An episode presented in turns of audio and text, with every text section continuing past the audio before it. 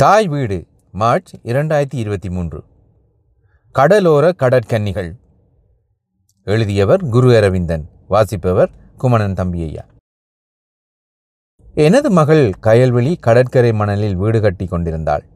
மூன்று வயதுதான் ஆகிறது நானும் அவளுக்கு துணையாக அவளோடு மணலில் உட்கார்ந்து வீடு கட்டுவதற்கு உதவி செய்தேன். கணவரும் மகனும் ஏற்கனவே தண்ணீரில் இறங்கி குளித்து கொண்டிருந்தார்கள். போர்த்துகல் நாட்டின் தென்பகுதியில் உள்ள அல்காரா பகுதிக்கு சுற்றுலா பயணம் வந்தபோது லாகோஸ் நகரத்தில் உள்ள ஹோட்டலில் தங்கியிருந்தோம். ஹோட்டலில் விசாரித்த போது ஹோட்டலுக்கு அருகே அழகிய கடற்கரை ஒன்று இருப்பதாக வரவேற்பு மேசையில் இருந்த பெண்மணி குறிப்பிட்டு அதன் முகவரியையும் தந்தார். ஒரு நாள் நேரத்தை ஒதுக்கி அங்கே இருந்த அழகிய கடற்கரையான பென்டாடா பிடாடியில் உள்ள செங்குத்து பாறைகளை பார்த்துவிட்டு அதற்கு அருகே உள்ள பிரயா டோனாப் அனா பீச்சுக்கு வந்திருந்தோம். ஒவ்வொரு நாட்டு கடற்கரைகளும் பொதுவாக ஏதாவது சிறப்பு அம்சங்களை கொண்டதாக இருக்கும். இங்கே கடல் அலைகளால் அரிக்கப்பட்ட அழகிய வடிவங்களில் உள்ள சில கற்பாறைகள் தண்ணீருக்கு நடுவே தவம் செய்வது போல வெளியே துருத்தி கொண்டிருந்தன. மஞ்சள் கலந்த செங்கட்டி நிறத்தில் இருந்த அந்த பாறைகள் வெயில் பட்டு தங்கப்பாறைகள் போல காட்சி தந்தன. குன்றுகள் நிறைந்த கடற்கரையோரம் என்பதால் சிகப்பு நிற கலங்கரை விளக்கம் ஒன்று அங்குள்ள குன்றின் மேல் தெரிந்தது. உயரே இருந்த வீதியிலிருந்து கடல் தண்ணீர் மட்டத்துக்கு இறங்கிச் செல்வதற்கு மரப்பலகைகளால் ஏணிப்படிகள் அமைத்திருந்தனர். ஏணிப்படிகள் வழியாக கீழே இறங்கிச் சென்றபோது வித்தியாசமான அழகிய தங்க நிற மணற்பரப்பை காண முடிந்தது. இது என்னம்மா என்றால் மழலை மொழியில் கயல். இதுவா? இதுதான்? மதில். கடல் அலை வந்து அடித்தால் இந்த மதில் நீ கட்டிய இந்த மணல் வீட்டை பாதுகாத்து விடும். அதற்காகத்தான் வீட்டை சுற்றி மணலில் சுற்றுமதில் கட்டினேன் என்றேன். அவளுக்கு புரிந்திருக்கலாம். ஒரு வீட்டிற்கு வேலியோ மதிலோ எப்போதும் பாதுகாப்பானவை என்பதை நாங்கள் எப்படி அனுபவத்தில் புரிந்து கொண்டோமோ அதேபோல அவளும் புரிந்து கொண்டதற்கு அடையாளமாய் தலையை அசைத்தாள். அந்தந்த பருவம் பெறும்போது அவளும் ஓரளவு இயற்கை சூழலை புரிந்து கொள்வாள். புரிந்து கொள்ள வேண்டும். அவளுக்கு துணையாக அவளோடு சேர்ந்து மணலில் விளையாடும் போது பழைய ஞாபகங்கள் நெஞ்சில் முட்டி மோதின. காங்கேசந்துறை கடற்கரையின் வெண்மனப்பரப்பில் நாங்கள் சிறுமிகளாக இருந்தபோது பெற்றோருடன் வந்து மணல் வீடு கட்டி விளையாடியது நினைவில் வந்தது. இருட்டப் போவதற்கு அறிகுறியாக காங்கேசந்துறை கலங்கரை விளக்கு எரியத் தொடங்கும். சற்று நேரத்தால் அருகே இருந்த தொடர்வண்டி நிலையத்திலிருந்து தபால் வண்டி புறப்பட்டு செல்லும் போது நாங்களும் வீடு செல்ல கிளம்பி விடுவோம். காலத்தின் கோலத்தால் அதி உயர் பாதுகாப்பு வலயம் என்ற பெயரில் நாங்கள் வாழ்ந்த பரம்பரை மண்ணை இராணுவம் ஆக்கிரமித்ததால் இன்று சொந்தம் பந்தம் எல்லாவற்றையும் தொலைத்துவிட்டு நிற்கதியாய் புலம்பெயர வேண்டிய நிலைக்கு தள்ளப்பட்டிருந்தோம். பந்து ஒன்று மணலில் உருண்டு வேகமாக அருகே வரவே நாங்கள் கட்டிய மணல் வீட்டை பாதுகாக்க அதை தடுத்து கையில் எடுத்தேன். அதற்கிடையில் அருகே ஓடி வந்த இளம்பெண் ஒருத்தி மூச்சிரைத்தபடியே குனிந்து கையை நீட்டினாள். அவள் கையில் அந்த பந்தை கொடுத்துவிட்டு நிமிர்ந்து பார்த்த எனது கண்கள் ஒரு கணம் தடுமாறி போயின. நம்ப முடியாமல் கண் இமைகள் மூடி திறந்தன. காரணம் நீச்சல் உடையில் அவள் இருந்தாள். ஆனால் மேலாடை இல்லாமல் டொப்லெஸ்ஸாக மார்பகங்கள் தெரிய அவள் காட்சி அளித்தாள். அவள் மட்டுமல்ல இன்னும் நாலைந்து இளம் பெண்கள் பதும வயது தான் இருக்கும் மேலாடை இல்லாமல் முன்னால் இருந்த மணற்பிறப்பில் பீச் வாலிபால் விளையாடிக் கொண்டிருந்தார்கள். வெயிலுக்கு தாக்கு பிடிக்கவோ அல்லது நாகரிகம் கருதியோ கருப்பு கண்ணாடியும் தொப்பியும் அணிந்திருந்தார்கள். சுற்றி வர பார்த்தேன். நூற்றுக்கணக்கானவர்கள் ஆண்களும் பெண்களுமாக நீச்சலுடையோடு மணற்தரையில் துவாய் துண்டை விரித்து வெயில் காய்ந்து கொண்டிருந்தார்கள். சிலர் வண்ணக்குடைகளின் நிழலில் படுத்திருந்தனர். அவர்களில் யாருமே மேலாடையின்றி விளையாடிக் கொண்டிருந்த இந்த பெண்களை கண்டு கொண்டதாக தெரியவில்லை. அவர்களுக்கு இந்த காட்சி பழகிப்போனதொன்றாக இருக்கலாம். புலம்பெயர்ந்த வாழ்க்கையில் விட்டகுறை தொட்டகுறை என்று இவர்கள் அனுபவிக்கிறார்களா? மனசிலே அடக்கி வைத்திருந்த தங்கள் ஆசைகளை கட்டுப்பாடுகளை இப்படி உடைத்தறிவதில் திருப்திப்படுகிறார்களா? பண்பாடு கலாச்சாரம் என்று ஊரிலே பொத்தி காத்ததெல்லாம் கண் முன்னால் காற்றிலே பறக்கப்பட்டது போன்ற அதிர்ச்சியில் கயலை திரும்பி பார்த்தேன். கயல் மணல் வீடு கட்டுவதை நிறுத்திவிட்டு எதிரே மணற்பரப்பில் நின்று அவர்கள் பந்து விளையாடுவதை பார்த்து ரசித்து கொண்டிருந்தாள். எனக்கு அந்த காட்சி புதுமையாக இருந்தது. என்னை கவர்ந்தது பந்தல்ல பந்து விளையாடியவர்கள்தான். பந்து விளையாடிவிட்டு சற்று நேரத்தில் அந்த நால்வரும் மணற்தரையில் கால்களை நீட்டி கைகளை பின்னால் ஊன்றி சாய்ந்தபடி உட்கார்ந்து வெயில் காய்ந்ததை பார்த்தபோது ஓவியர்கள் கற்பனையில் வரையும் கடற்கன்னிகளின் ஞாபகம் வந்தது. ஓவியம் கற்பனையாக இருக்கலாம் ஆனால் இது நிஜமாக கண்முன்னால் தெரிந்தது. சில நாடுகளில் தனியாருக்கு சொந்தமான கடற்கரைகளில் மேலாடை இல்லாமல் பெண்கள் நடமாடுவதாக கேள்விப்பட்டிருந்தேன். ஆனால் இன்று எனக்கோ பொது இடத்தில் நேரடியாக பார்க்கும் இந்த அனுபவம் கிடைத்திருந்தது. அதன் பிறகுதான் தண்ணீருக்குள்ளும் சில பெண்கள் மேலாடை இல்லாமல் நீந்துவதையும் ஒரு சிலர் மேலாடை இல்லாமல் மணற்பிறப்பில் வெயில் காய்வதையும் அவதானித்தேன். ஊரிலே பள்ளியில் படிக்கும் காலத்தில் மார்கழி மாதத்தில் திருவெண்பா பாடல் படிக்கும்போது பையன்கள் கொங்கைகள் பொங்க குடையும் புனல் பொங்க பங்கயம் பூம்புனல் பாய்ந்த நாடு என்று அந்த வரிகளை மட்டும் உறக்க கத்தி சொன்னதால் தான் அந்த சொல் பெண்களின் மார்பை குறிக்கிறது என்பது பின்னால் எனக்கு தெரிய வந்தது. அந்த வயதில் பையன்களுக்கு அது வேடிக்கையாகவும் எங்களுக்கு அதை கேட்க கூச்சமாகவும் இருந்தது. சுற்றி வர திரும்பி பார்த்தேன். அருகே மஞ்சள் கொடி பறக்க விட்டபடி சற்று உயர்ந்த மேடையில் லைஃப் கார்ட் உட்கார்ந்திருந்தாள். அவளிடம் கதை கொடுத்து பார்த்தேன்.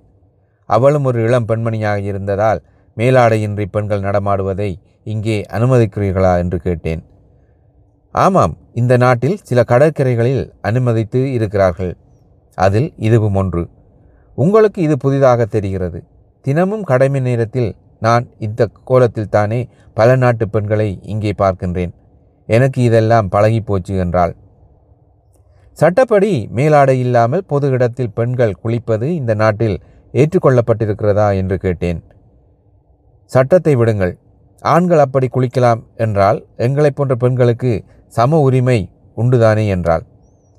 அதுவும் சரிதான். மனசு தயங்கினாலும் வார்த்தைகள் தானாக வெளிவந்தன. முன்பு இப்படியெல்லாம் இல்லை. இப்போது பெண்களின் உரிமை என்று சொல்லி அவர்களே போராடி இந்த சுதந்திரத்தை பெற்றுக்கொண்டிருக்கிறார்கள் சமத்துவம் சுயமரியாதை சமூக நீதி என்று பெண்கள் கேட்கத் தொடங்கிவிட்டார்கள். இது சமூக வளர்ச்சிக்கு நல்லது தானே என்று அவர் சொன்னதிலிருந்து அவரும் இதை ஆதரிப்பவராக தெரிந்தார். சமூக வளர்ச்சி என்று அவர் குறிப்பிட்டதும் நான் யோசித்து பார்த்தேன்.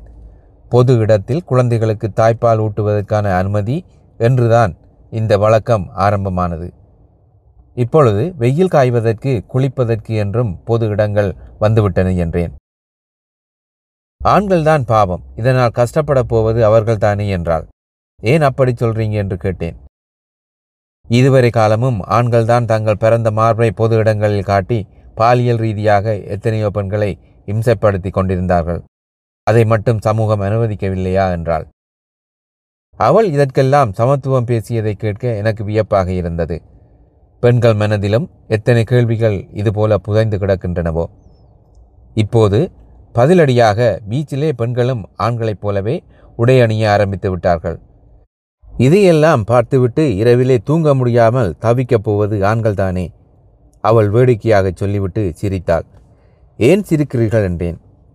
உண்மையை சொன்னால் பருவ வயதில் நானும் ஆண்களின் திறந்த மறந்த மார்பை பார்த்து பல தடவை குழம்பி போயிருக்கின்றேன். அந்த வயதிலே அது ஒரு வித்தியாசமான அனுபவம் என்றால் அந்த லைஃப் கார்ட் அவளோடு உரையாடும் போது அவள் மனம் திறந்து பேசியது மட்டுமல்ல எல்லாவற்றிற்கும் அவள் ஒரு சாதகமான பதிலும் வைத்திருந்தாள். குளிக்கும்போது அல்லது உடை மாற்றும் போது இது போன்ற படங்களை இரகசியமாக எடுத்துத்தானே சிலர் எம்மினத்து எத்தனையோ இளம்பெண்களை மிரட்டி தற்கொலை செய்ய பண்ணினார்கள். இது போன்ற செய்கைகளுக்காக மேலை நாட்டில் யாரும் தற்கொலை செய்வதில்லையே. இங்கே என்னவென்றால் படமா இந்தா விரும்பிய மாதிரி எடுத்துக்கோ என்று எந்தவித கூச்சமுமின்றி அவர்கள் போஸ் கொடுப்பதிலிருந்து இதற்காக யாராவது பெண்கள் தற்கொலை செய்வாங்களா என்று எமது பெண்களை பார்த்து அறை கூவுவது போல இருந்தது. காலம் இடம் சூழ்நிலை என்பது பாரம்பரியங்கள் எல்லாவற்றையும் மாற்றி அமைத்து விட்டது என்பது இந்த காட்சிகளை பார்த்தபோது புரிந்தது. பெண்களுக்கான இந்த சமத்துவ சுதந்திரம் சும்மா கிடைக்கவில்லை. போராடித்தான் பெற்றுக்கொண்டார்கள் இங்கே போராடினார்களா? எப்போது நடந்தது? ஆர்வத்தோடு வினாவினேன். இங்கே இல்லை. ஜெர்மனியில்தான் மு முதல் முதலில் கட்டிங்டன் நகரத்தில் நடந்தது. தொடர்ந்து பின்லாந்திலும் இதற்காக போராடினார்கள். அதன்பின் சில நாடுகளில் சட்டப்படி அனுமதித்திருக்கிறார்கள். சில நாடுகள் சட்டப்படி அனுமதிக்காவிட்டாலும் சுற்றுலா பயணிகளுக்காக வருமானம் கருதி இதை கண்டும் காணாத மாதிரி அனுமதிக்கிறார்கள். மதம் கலாச்சாரம் என்று சொல்லி சில நாடுகள் அரைகுறை ஆடையோடு பெண்கள் பொது இடங்களில் நிற்பதை முற்றாகவே தடுத்திருக்கிறார்களே என்றேன். தெரியும் அப்படியும் இருக்கிறார்கள். அது வேறொன்றுமில்லை அது ஆணாதிக்கத்தின் வெளிப்பாடு. அங்கிருக்கும் பெண்களும் இந்த ஆணாதிக்கத்தை எல்லாம் ஒரு நாளைக்கு உடைத்தெறிவார்கள் என்றாள். ஒரு காலத்தில் அடிமை பெண்கள் மேலாடை அணியவே கூடாது என்று அதிகாரத்தை பாவித்ததும் இவர்கள்தானே. ஆனால் இன்று அவர்களே எல்லாமே இங்கு தலைகீழாக மாறி மாற்றியிருப்பது ஆச்சரியமாக இருக்கிறது என்றேன். மனசிலே உள்ள தங்கள் ஆசைகளை தங்குதடையின்றி வெளிப்படுத்தத்தானே இத்தனை ஆயிரம் இளம்பெண்களும் இங்கே வருகிறார்கள்? அம்மனமாக எங்கெல்லாம் குளிக்கலாம் எங்கெல்லாம் வெயில் காயலாம் என்று கடந்த ஆறு மாதத்தில் பதினோரு மில்லியன் மக்கள் கூகுளில் தேடி பார்த்திருக்கிறார்கள் என்றால் பாருங்களேன். எவ்வளவு வேகமாக டொப்லஸ் எல்லா இடமும் பரவி கொண்டிருக்கிறது என்று. பெண்கள் மட்டுமல்ல ஆண்களும் கூடத்தான் தேடி பார்த்திருப்பார்கள் என்றேன். அந்த பொண்ணுக்கு நான் சொன்னதை கேட்டு சிரிப்பு வந்தாலும் அவரது கடமை காரணமாக உதட்டிற்குள் சிரித்து கொண்டு அவரது பார்வை தண்ணீரில் நீந்தி கொண்டிருப்பவர்கள் மேலேயே கவனமாக இருந்தது. நீங்கள் அமெரிக்காவா என்று கேட்டார். கனடா என்று நான் பதில் சொன்னேன். இதை பற்றி எங்கெல்லாம் மேலாடையின்றி குளிக்கலாம் என்பதை கூகுளில் விசாரித்தவர்களில் அதிகமானவர்கள் அமெரிக்கா ஜப்பான் பிரேசில் போன்ற நாடுகளைச் சேர்ந்தவர்கள் தான் என்றார் அந்த லைவ் கார்ட். எங்கள் இளமை காலத்தில் மேலாடை இல்லாமல் நிற்பதை எதிரே உள்ள கண்ணாடி பார்க்கிறதே என்றதற்கெல்லாம் நாங்கள் அச்சம் மடம் நாணம் என்று கூச்சப்பட்டதுண்டு. பாடசாலையில் உடற்பயிற்சி ஆசிரியை பிரா போட்டு கொண்டு வரும்படி சொன்னதாக அம்மாவிடம் வாங்கி தரும்படி தயக்கத்தோடு கேட்டதும் நினைவில் வந்தது. காலம் கடந்து போகும் என்பது போலே இங்கே இது போன்ற பலவற்றை கடந்துதான் நாங்கள் செல்ல வேண்டும். தெரிந்துதானே புலம்பெயர்ந்து வந்தோம். லைஃப் கார்ட் சொன்னது போல காலப்போக்கில் புலம்பெயர்ந்த எங்களுக்கும் இதெல்லாம் சாதாரணமான நிகழ்வாக மாறிவிடலாம்.